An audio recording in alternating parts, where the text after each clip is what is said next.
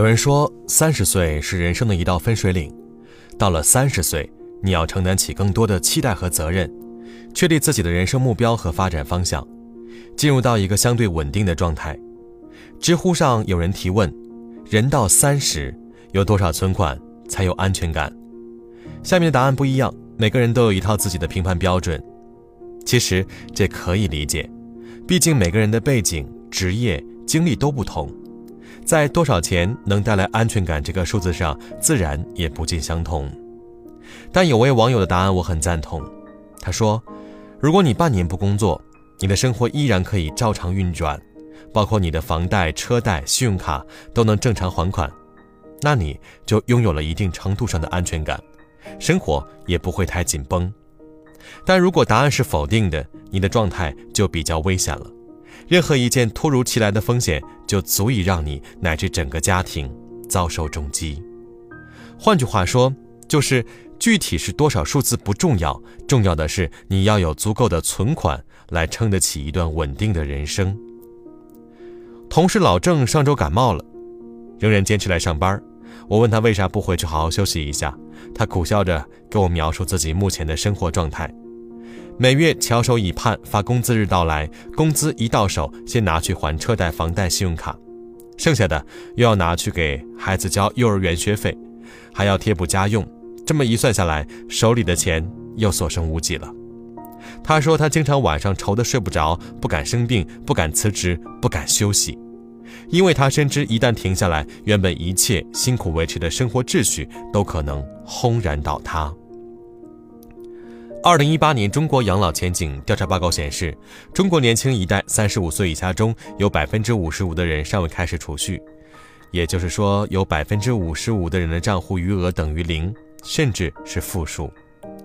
这意味着，在这个残酷而风云变幻的社会，一旦有任何风险来袭，那部分人很可能被打击得溃不成军。年轻时总觉得人生苦短，应及时行乐，一时花钱一时爽，今朝有酒今朝醉。随着慢慢长大，终于明白，这世间任何一件事儿都是有风险的。相对的，你必须具备承担风险的心理和能力。你以为有了一份铁饭碗的工作就可以后顾无忧，可社会变化如此之快，本没有永久稳定的工作，也没有一劳永逸的生活。你以为找到一个靠谱的男人，组成一个幸福的家庭，却不知道婚姻本身就是一场赌博。你以为父母是你永远的港湾，可你忘了。父母老了，身体早已大不如前，一场突如其来的大病就足以拖垮整个家庭。靠山山会倒，靠人人会跑，唯有靠自己才是真正的王道。你的银行卡的余额，从某种程度上来说，就是你抵御未来风险的能力。很多年轻人肆无忌惮的超前消费，原因只有一个：仗着身后有父母给你兜底儿。可是父母操持半生，辛苦拉扯你长大，到老了，不但没有享受到你的温情与回报，还要承担给你兜底的压力。你有考虑过他们的感受吗？一个真正成熟的人，既会做出选择，也会为自己的选择买单。能拼到最后的人，靠的从来不是运气和聪明，而是他的抗风险能力。前几天跟朋友玄子聊天。他跟我抱怨说，现在的这份工作不仅工资少，而且经常加班，老板不靠谱，同事不负责等等。我听不下去了，问道：“那你为何不换一份工作呢？”玄子停顿了一下，面露难色。我也想换呢，可是我下个月房租还没交呢，上个月花呗还没还呢，就我卡里那点钱根本不够支撑我辞职过渡期的。得，还不是因为手头没存款惹的祸吗？这种事情在生活中还少见吗？死守着一份痛苦不堪的工作，因为没有积蓄，所以不敢生病，不敢问，不敢辞职。实现一段垃圾婚姻，可是因为手里没有存款，怕自己一个人过不下去，所以迟迟不敢离婚。夏天到了，想和别人一样在健身房挥汗如雨，却因为没有积蓄，只能望而却步。华裔女星刘玉玲在一次接受采访时说：“我从我爸爸那会儿学到了一件事儿，就是什么事儿都可以做一门生意。”所以，我工作后一直很努力攒钱，这笔钱叫做“去你的基金”。这样，当你老板要解雇你，或是让你去做不愿意的事情时，你就可以很有底气地甩他一脸“去你的”。是啊，生活中总是会有不尽人意的事情，迷茫的时候包含着压力，难过的时候掺和着打击。但你的存款可以帮你在想要离开一个环境、离开一个人、扭转目前不堪的局面时，给你最有力的支持。蔡康永说过：“我对于幸福感的一个重要标准是，我可不可以常常保持对我很多不喜欢的事情说不。很多时候，你的存款意味着你拥有更多选择权，也拥有向这个世界说 no 的能力。”听到一位听众的故事，说：“我是一个单亲妈妈，离婚八年。刚离婚时，我几乎一无所有。进入到一个全新的行业，没有人知道我是怎样咬牙挺过那段日子的。这些年来，我每个月省吃俭用，精打细算，银行卡上与日俱增的数字对我来说就是最大的动力。去年，我终于用自己攒的钱在市郊首付了一套八十平米的房子。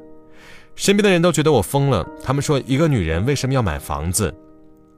可我总觉得，不管是银行卡里的积蓄，还是这套房子，他们对我来说意义很大，就是拥有一份独立的生活，不依靠别人的底气。电影《真情假爱》中有这样一句话：“我爱的不是钱，我爱的是钱带来的那种独立自由的生活。一份体面的存款，就是一个人最硬的底气，它是你在这个世界最坚硬的铠甲，让你披荆斩棘，坚强而无畏地迎接每一天的挑战。”后台还有读者来说呢，我是一名外卖小哥，来到大城市打工一年，每天风里雨里去送餐，很累，但是也很充实。目前已经攒了三万多。很多人都说大城市没有归属感，可我每次一想到卡里这三万块钱，我就充满了在这个城市立足的勇气。正如毛姆在《人性的枷锁》中所说的，人追求的不一定是财富。但必要有足以维持尊严的生活，使自己能够不受阻挠的工作，能够慷慨，能够爽朗，能够独立。你不一定要大富大贵，但是你需要拥有那么一笔钱，它代表了你无论何时都能游刃有余、笑对生活的底气。纵观平日里那些把日子过得滋润舒坦的人，会发现他们大多有这样的特点：会赚钱，会花钱，更会存钱。会赚钱是一种能力。一个会赚钱的人是会随着时代变化而成长，同时不断挖掘自己个人潜能。会花钱，不要一味的买一买，而是有节制、有目的性的花钱，把钱花到自己真正需要的、质量好的东西上。会存钱，不是说要一味的节省生活开支，而是每个月合理分配自己的收入，一部分固定的留给储蓄或理财，另一部分则留给日常的开销。当我们发现自己越来越舍不得花钱的时候，并不意味着我们越来越吝啬了，而是因为我们越来越成熟了，开始懂得以更合理的方式去规划自己的钱财，规划自己的未来。只有控制得了金钱的人，才能更好的控制人生。成年人呐，还是没事少任性，有空啊多存钱吧。愿你余生可以强大到保护自己在乎的人，愿你今天的努力和积累，能照亮。你未来的人生路啊！